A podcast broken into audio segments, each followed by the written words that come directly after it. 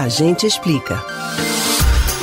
O dia de São João, como não é novidade, celebra o nascimento de João Batista, um santo católico. Bebidas e comidas típicas, quadrilhas, forró, bandeirinhas e brincadeiras são elementos tradicionais que garantem a animação. Mas afinal, a festa é religiosa ou pagã?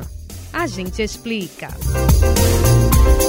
A nossa festa de São João tem origem em uma comemoração europeia que nada tem a ver com o santo. No hemisfério norte, o momento chamado solstício de verão ocorre no mês de junho. Lá, o período sempre foi muito importante para a população do campo, que celebrava a colheita e a fertilidade, tanto da terra como das pessoas. Eram feitos rituais para espantar maus espíritos e pedir proteção para as plantações. Segundo historiadores, essas festividades faziam parte de uma tradição mais antiga do que o próprio cristianismo. Com o estabelecimento da Igreja Católica, a instituição não via com bons olhos os costumes pagãos.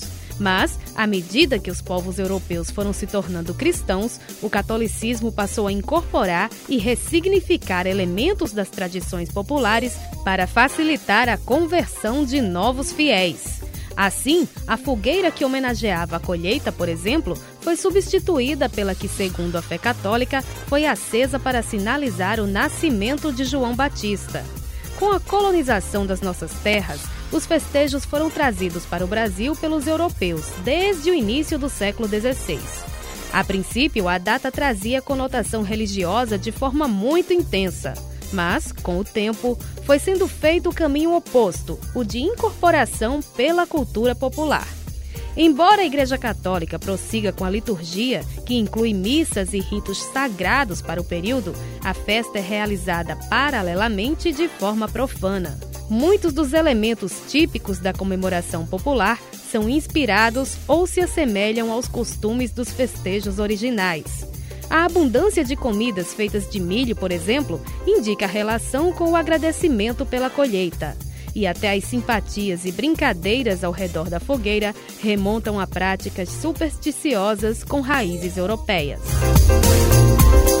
Você pode ouvir novamente o conteúdo deste ou outros A Gente Explica no site da Rádio Jornal ou nos principais aplicativos de podcast: Spotify, Deezer, Google e Apple Podcasts. Betânia Ribeiro para o Rádio Livre.